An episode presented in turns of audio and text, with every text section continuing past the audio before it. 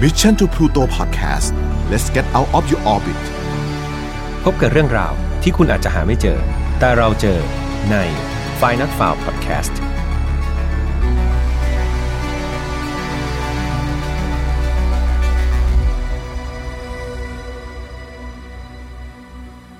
สวัสดีครับ ยินดีต้อนรับนะครับเข้าสู่ Final f a r Podcast ซีซั่นที่ 2 วันนี้คุณอยู่กับผมแฮมทัชพลเช่นเคยครับ วันนี้เรามากันใน episode ที่ 61 แล้วนะครับ หลังจากที่เล่าคดีทางยุโรปไปหลาย ๆ ตอนติดต่อกันเนี่ยวันนี้ผมเลยอยากจะขอสลับมาฟากเอเชียกันบ้าง คือเอาจริงๆเนี่ยมีเพื่อนๆหลายคนครับ เรียกร้องให้ทำคดีในประเทศไทยด้วยนะ ซึ่งผมเองก็เรียกว่าทำการบ้านอย่างหนักเลยแหละครับ คือพยายามหาข้อมูลที่คิดว่า มันน่าจะพอออกมาเล่าได้ แต่หลังจากทำข้อมูลไปสักพักอะครับ ก็รู้สึกว่าไม่สบายใจยังไงบอกไม่ถูกครับ อาจจะเพราะว่าผมยังไม่เจอวิธีการเล่าที่คิดว่าน่าจะถ่ายทอดออกมาได้ดีพอครับ อย่างไรก็ดีครับ ผมเชื่อว่าคดีในประเทศไทยของเราเองเนี่ยก็เป็นคดีที่น่าหยิบนำมาเล่าเหมือนกันเนาะเพราะมันเนี่ยใกล้ตัวมากๆครับ และด้วยความที่มันใกล้ตัวนี่แหละ ผมเชื่อว่ามันจะกลายเป็นบทเรียนนะครับแล้วก็เป็นเกราะป้องกันให้เราเนี่ยระมัดระวังตัวได้เป็นพิเศษเลยครับ แต่ด้วยเนื้อหาที่อย่างที่บอกไปครับ มันอาจจะ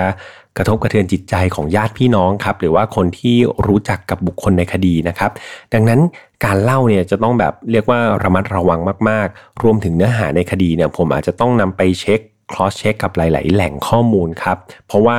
บางครั้งเนี่ยคดีมันก็เกิดมานานมากแล้ว แล้วก็เนื้อหาบางทีก็มันก็จะอยู่ในหนังสือพิมพ์นะครับ ก็ไม่แน่ใจเหมือนกันว่า แหล่งข้อมูลที่เราไปเอามาเนี่ยมันน่าเชื่อถือขนาดไหน ดังนั้นก็อดใจรอนิดนึงนะครับรับรองว่าคดีจากประเทศไทยเนี่ยได้ฟังแน่นอนสำหรับคดีในวันนี้ครับเกิดขึ้น ไม่ใช่ในประเทศไทยแต่เกิดในเอเชียนะครับในทวีปเอเชียนั่นแหละ แต่ว่าเลเวลความโหดเนี่ยมันก็ไม่ได้น้อยเลยนะครับ ดังนั้นก่อนจะเล่าก็ต้องย้ำเหมือนเดิมทุกๆ ครั้งครับว่าฝ่ายนัดฟาวไม่สนับสนุนความรุนแรงทุกประเภทครับ น้องๆที่อายุไม่ถึง 18 ปี อยากให้ชวนคุณพ่อคุณแม่มาฟังด้วยกันนะครับ ท่านจะได้แนะนำแล้วก็ถอดบทเรียนนั้นให้กับเราครับ เพราะว่าทุกเรื่องที่ผมนำมาเล่า อยากให้ฟังไว้เป็นแนวทางป้องกันตัวเองนะครับ เพื่อถอดบทเรียนจากอดีตที่มันเลวร้ายไม่ให้เกิดกับเรา แล้วก็คนที่เรารักครับ เรื่องนี้ครับมันเกิดที่มณฑลเจียอี้ครับซึ่งเป็นมณฑลทางตะวันตกเฉียงใต้ของประเทศไต้หวันนั่นเองมณฑลเจียอี้เนี่ยเป็นมณฑลที่มีขนาดใหญ่เป็นอันดับ6ครับของไต้หวัน โดยในมณฑลนี้มันมีผู้ชายคนหนึ่งครับที่ชื่อว่าเฉินลุยฉินครับ คือนายเฉินเนี่ยเขาเกิดเมื่อวันที่ 25 กรกฎาคมปี 1950 เฉินได้จบการศึกษาเกี่ยวกับด้านเกี่ยวกับเกษตรกรรมนะครับจากมหาวิทยาลัย National GE University ซึ่งเป็นมหาวิทยาลัยประจำมณฑลนั้นนะครับ หลังจากจบมาเนี่ยเขาก็ได้อาสาไปเป็นทหารในกองทัพอากาศ เขาเริ่มต้นจากการเป็นนายทหารธรรมดาธรรมดาได้แหละจนกระทั่งทำผลงานเนี่ยเรียกว่าดีขึ้นดีขึ้นเรื่อยๆ จนเขาได้ปรับตำแหน่งครับ แล้วก็เรียกว่าเลื่อนขั้นเรื่อยๆ มาจนกลายมาเป็นนาวาเอกกันเลยทีเดียว แต่แล้วครับ CPC Corporation ก็คือที่ที่นายเฉินทำงานอยู่เนี่ยเขามีการเลิกออฟพนักงานครับ นั่นทำให้เฉินเนี่ยตัดสินใจที่จะลาออก แล้วก็มองหางานใหม่ จนกระทั่งเนี่ยเขาได้ไปทำงานในตำแหน่งใหม่นะครับ ที่ทำงานใหม่ก็คือตำแหน่งวิศวกรจัดสรรน้ำมันนะครับ ที่อยู่ในบริษัทแห่งหนึ่งนี่แหละ เฉินก็ทำงานที่นี่ไปวันๆครับ แต่ว่ามันก็ไม่ได้มีอะไรจูงใจเขาเลย เขาคิดว่ามันคงน่าเบื่อแล้วก็เขาก็คงจะเหี่ยวเฉาไปก่อนที่เขาจะเกษียณที่นี่แน่ ๆ เลย สุดท้ายเฉินก็ลาออกอีกครั้งหนึ่งครับ แล้วคราวนี้เขาก็ไปสมัครงานที่แผนกการเงินครับ ของบริษัทที่ชื่อว่า Newport Township Office นะครับแม้ดูเหมือนเฉินเนี่ยจะหางานใหม่ได้ไม่ยาก แต่เอาจริง ๆ แล้วเขามีปัญหาทางด้านการเงินอย่างหนักเลยละครับ เหตุผลก็เพราะว่า เขาติดการพนันมาก ๆ ครับ เขาสูญเสียเงินไปมากมายจากการพนัน จนเรียกว่าต้องไปกู้หนี้ยืมสินจากหนี้นอกระบบครับ และอย่างที่เพื่อนๆรู้กันนะครับหนี้นอกระบบเนี่ยไม่ว่าจะประเทศเราเองหรือประเทศไต้หวันนะครับ ดอกเบี้ยเนี่ยมันแพงเอามากๆเลยทีเดียว นั่นทำให้เฉินครับใช้ชีวิตด้วยความเครียดแล้วก็กดดันสุดๆครับ ต่อมาครับเฉินได้พบรักกับ ผู้หญิงคนหนึ่งครับที่ชื่อว่าเซิงปิกเสียนะครับและทั้งคู่ก็ได้แต่งงานกันในปี 1974 หลังจากนั้นครับทั้งคู่ก็มีลูกด้วยกันสองคน โดยเป็นลูกชายคนหนึ่งแล้วก็ลูกสาวคนหนึ่ง หลังจากแต่งงานกันได้ 9 ปีครับ ในวันปีใหม่ก็คือวันที่ 1 มกราคมปี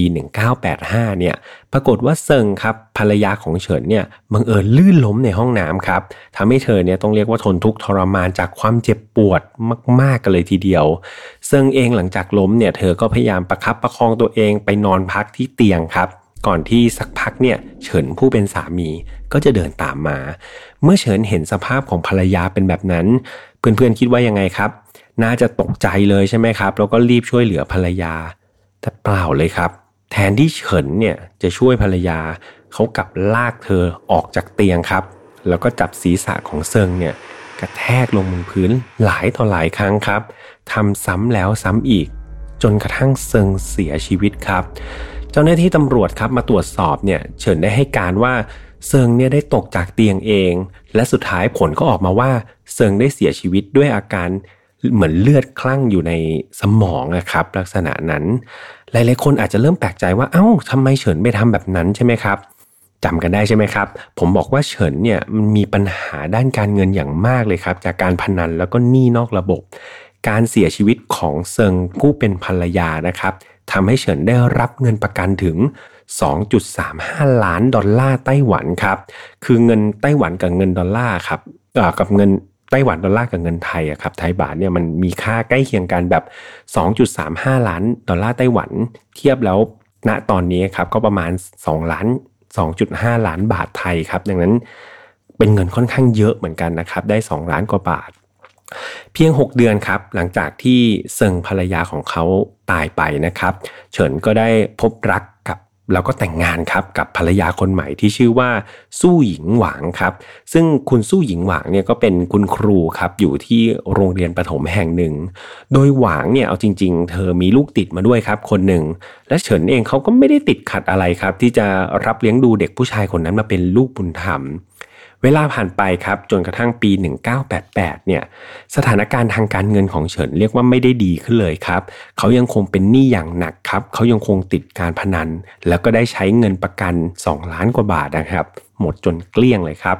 เฉินก็เลยคิดแผนร้ายขึ้นมาอีกครั้งหนึ่งครับและรอบนี้ครับเขาเล็งเป้าหมายไปที่ บุตรบุญธรรมครับ อายุ 15 ปีเท่านั้นเอง เชิญได้เรียกลูกชายบุญธรรมของเขาเข้ามาครับ แล้วก็แซงครับทำเป็นว่าเดี๋ยวจะมาอบรมสั่งสอนอะไรประมาณนี้ครับ แต่แล้วครับ เขาก็ได้ตบหัวลูกชายอย่างรุนแรงครับ จนน้องเนี่ยล้มลงกับพื้นเลยครับ หลังจากนั้นก็จับหัวของลูกบุญธรรมของเขาครับ กระแทกกับผนังคอนกรีตหลายต่อหลายครั้งครับ จนกระทั่งสุดท้าย ลูกชายบุญธรรมของเขาได้เสียชีวิตลงครับ และตามเดิมครับ เมื่อเจ้าหน้าที่ตำรวจมาถึงเนี่ยเฉินก็ได้อ้างว่าทุกอย่างเป็นเพียงอุบัติเหตุครับ แล้วก็ไม่น่าเชื่อครับ ว่าเฉินเนี่ยสามารถรอดมาได้อีกครั้งหนึ่งครับ และครั้งนี้เขาได้รับเงินประกันก้อนโตถึง 4.6 ล้านดอลลาร์ไต้หวันกันเลยทีเดียวครับ เรียกว่าเยอะกว่าครั้งแรกอีก ผ่านไป 7 ปีครับจากเหตุการณ์นั้นก็คือปี 1995 เนี่ยเฉินยังคงใช้ชีวิตวนเวียนกับการพนันและการสร้างหนี้สินนอกระบบเหมือนเดิมเป๊ะเลยครับ เขาถูกเจ้าหนี้เนี่ยเรียกว่า ไล่แบบไล่ตามขู่เอาชีวิตจนถึงขั้นวิกฤตอีกครั้งหนึ่งครับ แน่นอนว่าเขาคิดที่จะใช้วิธีการอันชั่วร้ายแบบเดิมนะครับ เพราะว่ามันเคยได้ผลมาแล้ว แล้วรอบนี้เพื่อนๆคิดว่าเหยื่อคนต่อไปคือใครครับคำตอบก็คือ เขาเล็งไปที่ลูกชายแท้ๆของเขาเองครับ ลูกชายคนแรกกับภรรยาคนแรกครับ เฉินเนี่ยสบโอกาสครับได้ใช้หินขนาดใหญ่ครับ ทุบลงไปที่ศีรษะของลูกชายของเขาเองทางด้านหลังครับ จนกระโหลกศีรษะของเด็กเนี่ยเรียกว่าแตกกันเลยทีเดียว หลังจากนั้นครับ เฉินได้นำศพไปอำพรางว่าเป็นอุบัติเหตุทางรถยนต์ครับแล้วก็ไม่รู้ว่าอำพรางยังไงครับ มันไม่น่าเชื่อมากๆว่า แผนของเฉินครับสำเร็จลุล่วงอีกครั้งหนึ่งครับ เขารอดจากความผิดตำรวจเชื่อในสิ่งที่เขาได้อำพรางขึ้นมาครับ และนั่นเองครับทำให้เขาได้รับเงินประกันอีกแล้วครับถึง 4.72 ล้านดอลลาร์นะครับเอาจริง ๆ มาถึงตรงนี้ผมก็แปลกใจนะครับว่ามันไม่มีใครสังเกตเลยเหรอว่าสิ่งที่เกิดขึ้น ที่คนรอบๆตัวนายเฉินเนี่ยค่อยๆ ทยอยตายไป แถมนายเฉินยังได้รับเงินประกันแบบจำนวนมหาศาลมาเรื่อย ๆ แบบนี้ครับ คือเอาจริง ๆ เรามาอ่านคดีแบบนี้มันก็ดูน่าแปลกมากเลยทีเดียวใช่ไหมครับ ปีถัดมาครับ เฉินได้รู้ว่าหวางนะครับภรรยาคนที่สองเขาเนี่ยได้รับสินใหม่ทดแทนเป็นเงินจำนวนหนึ่งครับ แถมยังได้รับที่ดินเนี่ยเป็นสวัสดิการของคุณครูอีกด้วย และแน่นอนครับมันทำให้ความโลภในจิตใจของเฉินเนี่ยได้ก่อตัวขึ้นมาอีกครั้งหนึ่งครับ พร้อมกับแผนร้ายนะครับที่เขากำลังจะลงมือกับภรรยาคนที่สองเขาเองครับเฉินได้ชวนหวางนะครับขับรถไปเที่ยวนะครับที่เมืองซิงกัง แต่เมื่อขับรถไปสักพักเนี่ย เฉินก็ฉวยโอกาสช่วงที่ท้องถนนเนี่ยมันไม่มีรถครับ แล้วก็ไม่มีผู้คนเลยเนี่ยเขาก็ได้จอดรถครับ แล้วก็หยิบท่อนไม้ครับที่เตรียมไว้เนี่ยเขาซ่อนท่อนไม้เอาไว้ใต้เบาะคนขับครับ เขาก็หยิบขึ้นมา แล้วก็ทุบลงไปที่หัวของหวางครับ ซ้ำแล้วซ้ำอีก จนกระทั่งหวางถึงแก่ความตายครับ เชิญได้ทิ้งศพของหวางลงบนถนนครับ เพื่อต้องการอำพรางให้เป็นอุบัติเหตุเหมือนกับ ลูกชายของเขาเลยนะครับ และแน่นอนครับไม่น่าเชื่อจริง ๆ ครับ เฉินรอดอีกแล้วครับ จากคดีนี้ แถมรอบนี้ครับเขาได้เงินประกันเยอะมากๆครับ ก็คือได้ถึง 11.37 ล้านดอลลาร์ไต้หวันทีเดียวครับ เยอะมากเลยทีเดียวนะครับ ไม่พอครับไม่ใช่แค่ได้เงินประกันเนี่ย เนื่องจากหวางเนี่ยเขาเป็นคุณครูใช่ไหมครับ เฉินก็เลยได้เงินบำนาญของหวางอีกด้วยครับ ก็เรียกว่า โชคดี 2 ต่อกันเลยทีเดียวสำหรับนายเฉิน หลังจากเฉินครับได้สังหารคนไปถึง 4 ศพนะครับ แถมยังได้เงินไปอีกมหาศาลเนี่ย เอาจริง ๆเขาควรจะหยุดนะครับ แต่ดูเหมือนมันไม่ได้ทำให้เฉินเนี่ยกลับใจได้เลยครับ เฉินยังคงหาเป้าหมายใหม่ ๆ อีกนะครับ และเป้าหมายใหม่ของเขาก็คือหยานลีควินครับหยานคือใคร หยานเป็นแม่ไม้นะครับที่มีลูกติดสองคน เธอเนี่ยเปิดร้านขายเสื้อครับ ที่หวางนะครับหวางก็คือคนภรรยาคนที่เขาเพิ่งฆ่าไปเนี่ยหวางเนี่ยเป็นลูกค้าประจำในร้านขายเสื้อของหยานนะครับ ก็เรียกว่ามากันบ่อยๆ หลังจากเหตุการณ์ที่หวางนะครับภรรยาคนที่สองเนี่ยได้เสียชีวิตไปประมาณ 1 เดือนเนี่ยเฉินก็มักจะแวะมาที่ร้านขายเสื้อของหยานอยู่เป็นประจำครับ เหตุผลที่เขามาเนี่ยก็เพื่อที่จะมาตามตื้อจีบเธอนั่นเอง แล้วก็ไม่น่าเชื่อว่าสำเร็จด้วยนะครับ ในที่สุดเนี่ย ทั้งคู่ครับก็ย้ายมาอยู่กินด้วยกันครับ แล้วก็ได้แต่งงานกันในปี 1997 ครับ ตามที่บอกไปว่าพฤติกรรมอันชั่วร้ายของเฉินเนี่ยมันไม่เคยเปลี่ยนแปลงจริงครับ เฉินยังคงสร้างหนี้มหาศาลจากการพนันครับ แล้วก็มีหนี้นอกระบบเหมือนเดิมเป๊ะครับ คือทุกอย่างเนี่ยมันกลับมาวนลูปเหมือนกับหนังม้วนเก่าไม่มีผิดเลยครับ และเมื่อเฉินเนี่ยมันจนตอกใช่ไหมครับ เขาก็จะเริ่มใช้แผนเดิมๆที่เขาเคยใช้ได้ผลอีกครั้งหนึ่ง บังเอิญครับ เหยื่อเคราะห์หลายครั้งนี้ก็คือ ลูกชายวัย 16 ปีของหยานนั่นเอง เพราะอย่างที่บอกไปว่าหยานเขามีลูกติดใช่ไหมครับ มีอยู่วันหนึ่งก็คือเด็กชายคนนี้มีอาการปวดหัวเป็นอย่างมากเลย เฉินก็ทำทีว่าเดี๋ยวเอายาไปให้กิน แต่ปรากฏว่ายาที่เขาป้อนให้เด็กชายคนนั้นนะครับ มันไม่ใช่ยาแก้ปวดครับ แต่มันคือยานอนหลับ เด็กชายคนนี้หลงเชื่อครับ แล้วก็กินยานอนหลับตามที่เฉินบอก ไม่นานเขาก็หลับไป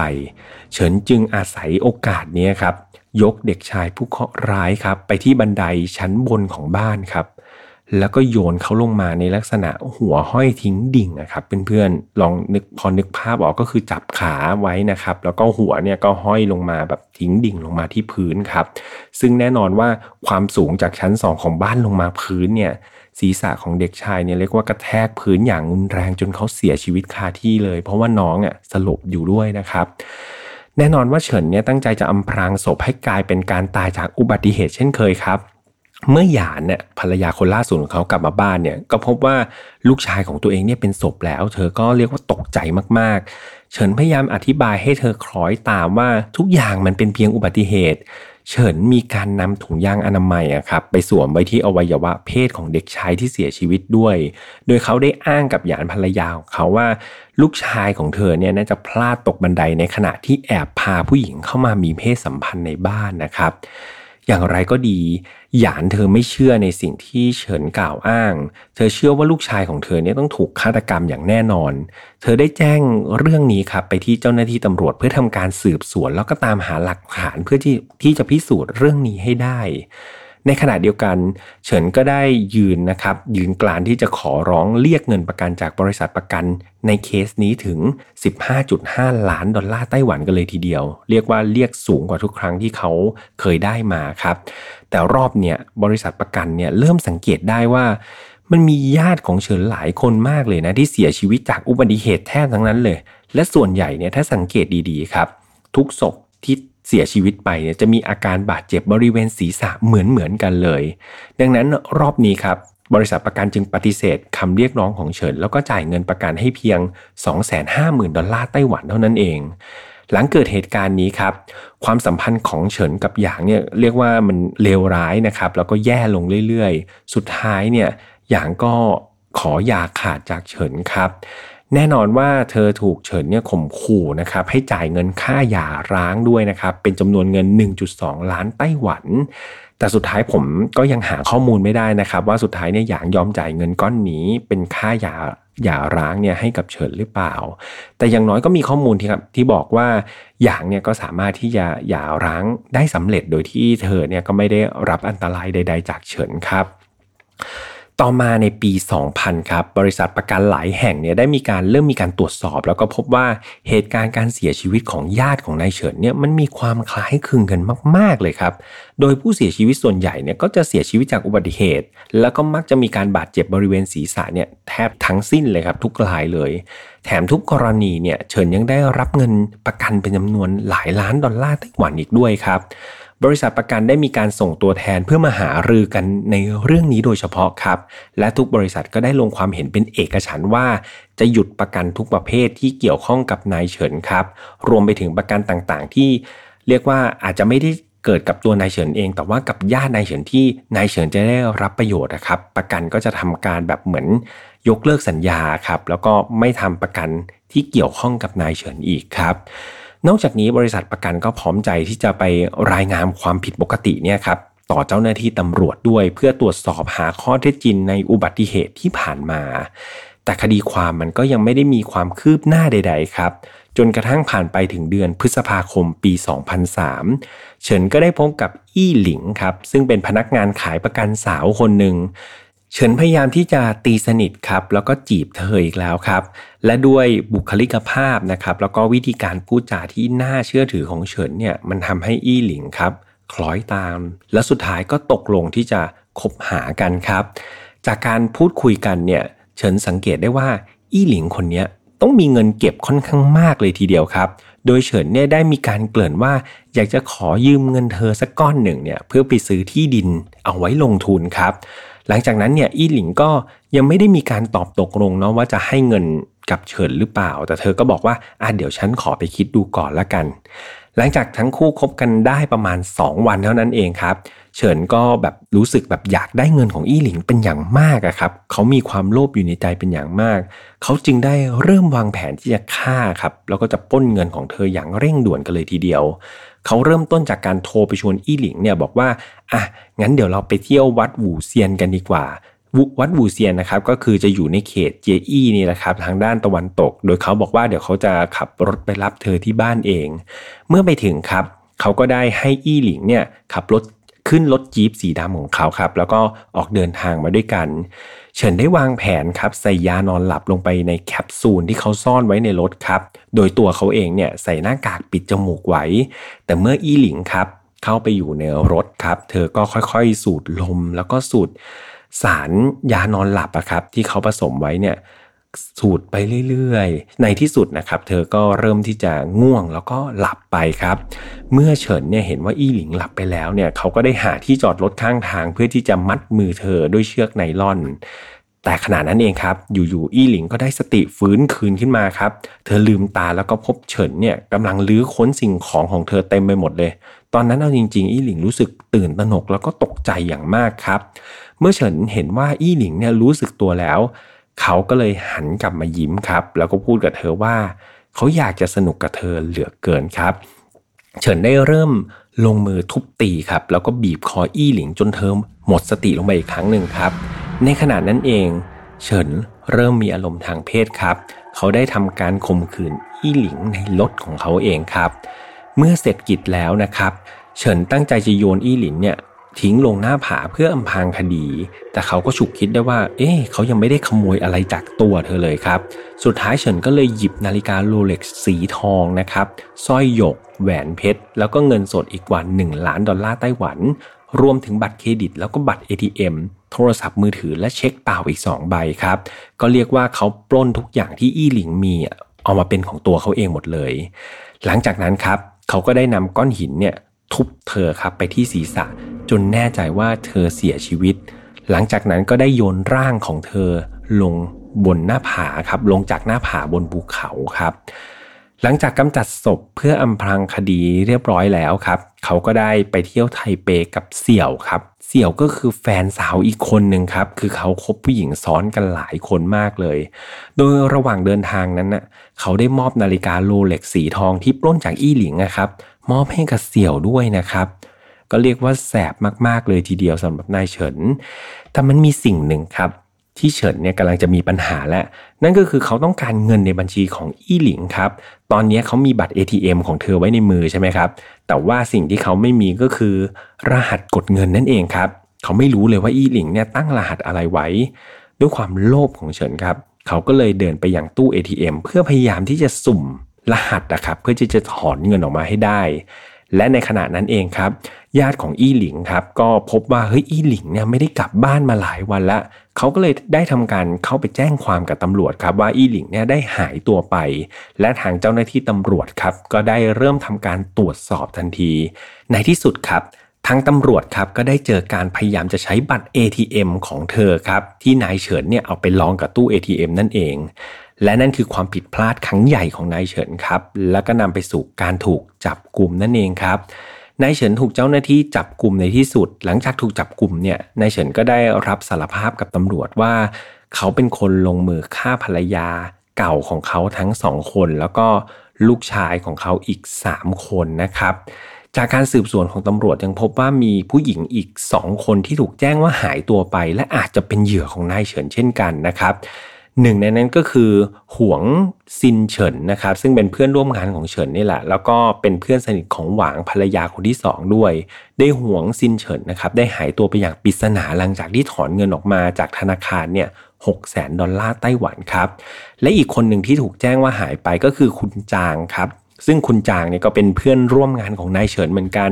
โดยมีพยานครับได้แจ้งว่าเฉินกับจางเนี่ยได้ออกไปรับประทานอาหารด้วยกันในค่ำวันหนึ่ง และหลังจากนั้นจางก็หายตัวไปอย่างลึกลับ ไม่มีใครเจอจางอีกเลยครับ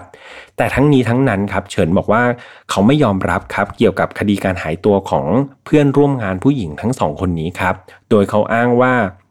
ทั้งสองเนี่ยน่าจะโดนผู้ชายคนหนึ่งที่ชื่อว่าเหอจับตัวไปมากกว่า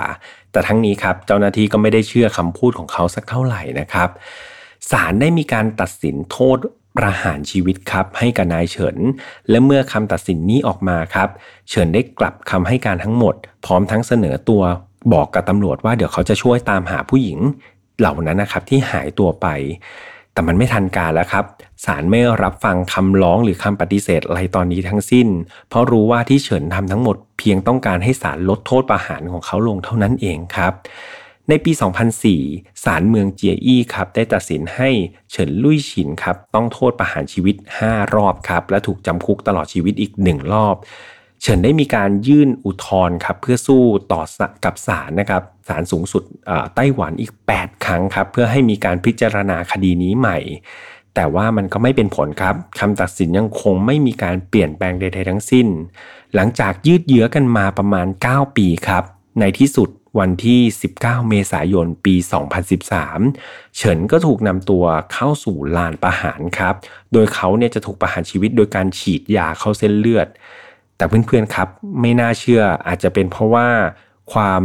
เลวร้ายของการกระทำของนายเฉินครับ ปรากฏว่ายาที่ฉีดเข้าไปครับ มันไม่รุนแรงเพียงพอที่จะฆ่าเขาได้ สุดท้ายเจ้าหน้าที่จึงต้องยิงไปที่ศีรษะของนายเฉินครับ ก็เป็นอันปิดฉากฆาตกรต่อเนื่องแห่งไต้หวันครับ ผู้นี้ไปตลอดกาลหลังจากประหารชีวิตเฉินลงไปครับ กลับไม่มีผู้ใดมาติดต่อรับศพเลยนะครับ เพื่อไปทำพิธีทางศาสนา คือโดยปกติครับลูกชายของผู้ตายเนี่ยก็จะมีหน้าที่ในการมารับศพพ่อนะครับ แต่เผอิญว่าลูกชายของนายเฉินเนี่ยถูกนายเฉินฆ่าตายไปหมดแล้วไงครับ ก็เลยไม่มีใครมารับศพ แล้วก็จริงๆครับนายเฉินเนี่ยเขาเคยทำการบริจาคอวัยวะด้วยนะครับ แต่สุดท้ายก็ไม่มีโรงพยาบาลไหนครับ ที่จะยอมเอาอวัยวะของเขาไปเลยสักโรงพยาบาลเดียว ดังนั้นตำรวจก็ไม่มีทางเลือกครับ เขาก็เลยต้องส่งศพของนายเฉินเนี่ยไปเผาที่บ้านจัดงานศพ ซึ่งมันเป็นสถานที่ที่รัฐนะครับสร้างขึ้นไว้สำหรับเผาศพไร้ญาติครับ จากเหตุการณ์นี้หยานอดีตภรรยาของเฉินที่เธอบังเอิญแบบรอดชีวิตมาได้ เพราะว่าหย่าล้างกันไปซะก่อนนะครับ เธอเนี่ยก็บอกว่าเธอเนี่ยรู้สึกว่าเธอสงสัยเฉินมาตลอดในการเสียชีวิตของลูกชายเธอ เธอเชื่อว่าเฉินนี่แหละเป็นคนฆ่าลูกชายของเธอเองนะครับ เธอมีการให้สัมภาษณ์กับสำนักข่าวแห่งหนึ่งด้วยความโกรธว่า ไม่มีใครควรจะไปเก็บศพของเขาหรอก รัฐบาลควรจะเอาร่างของเขาไปถมดินซะยังดีสักกว่า เอาจริง ๆ เขาควรถูกยิงเป้าตายไปตั้งนานแล้ว แต่เนี่ยมันคือการทำงานที่ไม่มีประสิทธิภาพของรัฐบาล ความยุติธรรมที่ล่าช้า บางทีมันก็ไม่ใช่ความยุติธรรมที่แท้จริงประโยคนี้จริง ๆ น่าคิดนะครับ จากเหตุการณ์นี้ครับ สื่อได้ขนานนามนายเฉินว่า The j e Demon ครับหรือว่าปีศาจร้ายแห่งเจอีนั่นเอง และประชาชนเชื่อว่าจริง ๆ นายเฉินเนี่ยก็น่าจะลงมือสังหารหญิงสาวสองคนที่หายตัวไปก็คือเพื่อนร่วมงานของนายเฉินนั่นแหละครับ ก็หลาย ๆ คนก็เชื่อว่านายเฉินน่าจะฆ่าสองคนนั้นไปเรียบร้อยแล้วนะครับ ก็ปิดคดีนี้ไปอย่างน่าเศร้าทีเดียวครับ จากคดีนี้จะเห็นได้ว่าปัญหาเนี่ยมันเกิดจากหลาย ๆ องค์ประกอบมาก ๆ ครับ แล้วก็หนึ่งในปัจจัยที่ค่อนข้างที่จะเห็นชัดจากคดีนี้เลยก็คือ เรื่องของการพนันครับ ในเฉินเนี่ยเอาจริง ๆเขาติด พนันอย่างมากเลย ซึ่งมันนำไปสู่การกู้หนี้นอกระบบครับ ซึ่งมีดอกเบี้ยมหาโหด จนเขาเนี่ยจ่ายไม่ไหว และสุดท้ายสถานการณ์มันก็บีบบังคับให้เขาตัดสินใจทำอะไรที่มันเลวร้ายกับคนรอบตัวเขาครับ เราจะเห็นได้ว่าในปัจจุบันเนี่ยเราสามารถเล่นการพนันได้ง่ายมากๆครับ มีการเปิดคาสิโนออนไลน์ใครอยากจะเข้าไปเล่นก็เล่นได้เล่นเวลาไหนก็ได้ครับ หรือแม้แต่โฆษณาเชิญชวนเล่นการพนันตอนนี้เรียกว่ามีเต็มอินเทอร์เน็ตไปหมดเลย สิ่งเหล่านี้ครับ มันก็เข้าถึงเยาวชนได้ง่ายมากเหมือนกันใช่ไหมครับ ตัวเราเองนอกจากต้องคอยเป็นหูเป็นตาให้กับบุตรหลานหรือว่าเด็กๆในบ้านเราแล้วเนี่ย เราก็ต้องหัดที่จะหักห้ามใจตัวเองด้วยเหมือนกันเนาะต่อแรงยุแล้วก็กิเลสในใจเราครับ หลายๆ คนอยากรวยทางลัดครับ แล้วก็หันหน้าเข้าหาการพนันเพื่อเป็นการวัดดวง แต่จากคนที่ผมรู้จักกันมาครับ ผมยังไม่เคยเห็นใครรวยจากการพนันจริง ๆ นะครับ แถมมันยังแย่ลงแย่ลง เพราะพยายามที่จะเอาคืนในส่วนที่เสียกลับคืนมาให้ได้ สุดท้ายมันเหมือนยิ่งดิ่งลงเหวนะครับ ผมอยากให้เคสของนายเฉินเป็นอีกหนึ่งตัวอย่างของคนที่ติดการพนันจนเป็นต้นต่อสู่เหตุการณ์อันเลวร้ายนะครับ ผมไม่อยากเห็นใครเป็นแบบนั้น ดังนั้นใครที่กำลังอยากจะลองหรือว่ากำลังที่เล่นอยู่เนี่ย ผมอยากให้ เราลองคิดทบทวนตัวเองครับ ดึงสติของเรากลับมา แล้วก็อยากให้เลิกเล่นให้ได้ครับ การพนันไม่ใช่สิ่งที่ดี ผมรับรองครับ ยังไงเป็นกำลังใจให้กับทุกๆ คนนะครับ สำหรับ Final f i l e เรายังออกอากาศทุกวันอังคารเหมือนเดิมทางช่อง Mission to Pluto ไง feedback กันได้ทุกช่องทางเหมือนเดิม ผมรออ่านของทุกคนครับ ไม่ว่าจะเป็น YouTube Spotify SoundCloud Podbean Apple Podcast แล้วก็ล่าสุดก็คือใน j o o x นะครับ แล้วก็อย่าลืมแฟนเพจของ Mission to Pluto ด้วยสำหรับใครที่ชอบ File Not File และอยากฟัง File Not File แบบเดี่ยวๆเลยเนี่ยก็มีอยู่บน Apple Podcast แล้วก็ Spotify ไปหากันได้เลย เรามีช่องแยกแล้วนะครับ ส่วนสุดท้ายก็คือ กลุ่มครับ Final f a r Family ใครที่ยังไม่เคยเข้าไปนะครับ ลองเข้าไปดูในนั้นก็มีเพื่อนๆอยู่เกือบ 6,000 คนแล้วนะครับ ในวันที่ผมอัดก็เรียกว่าเป็น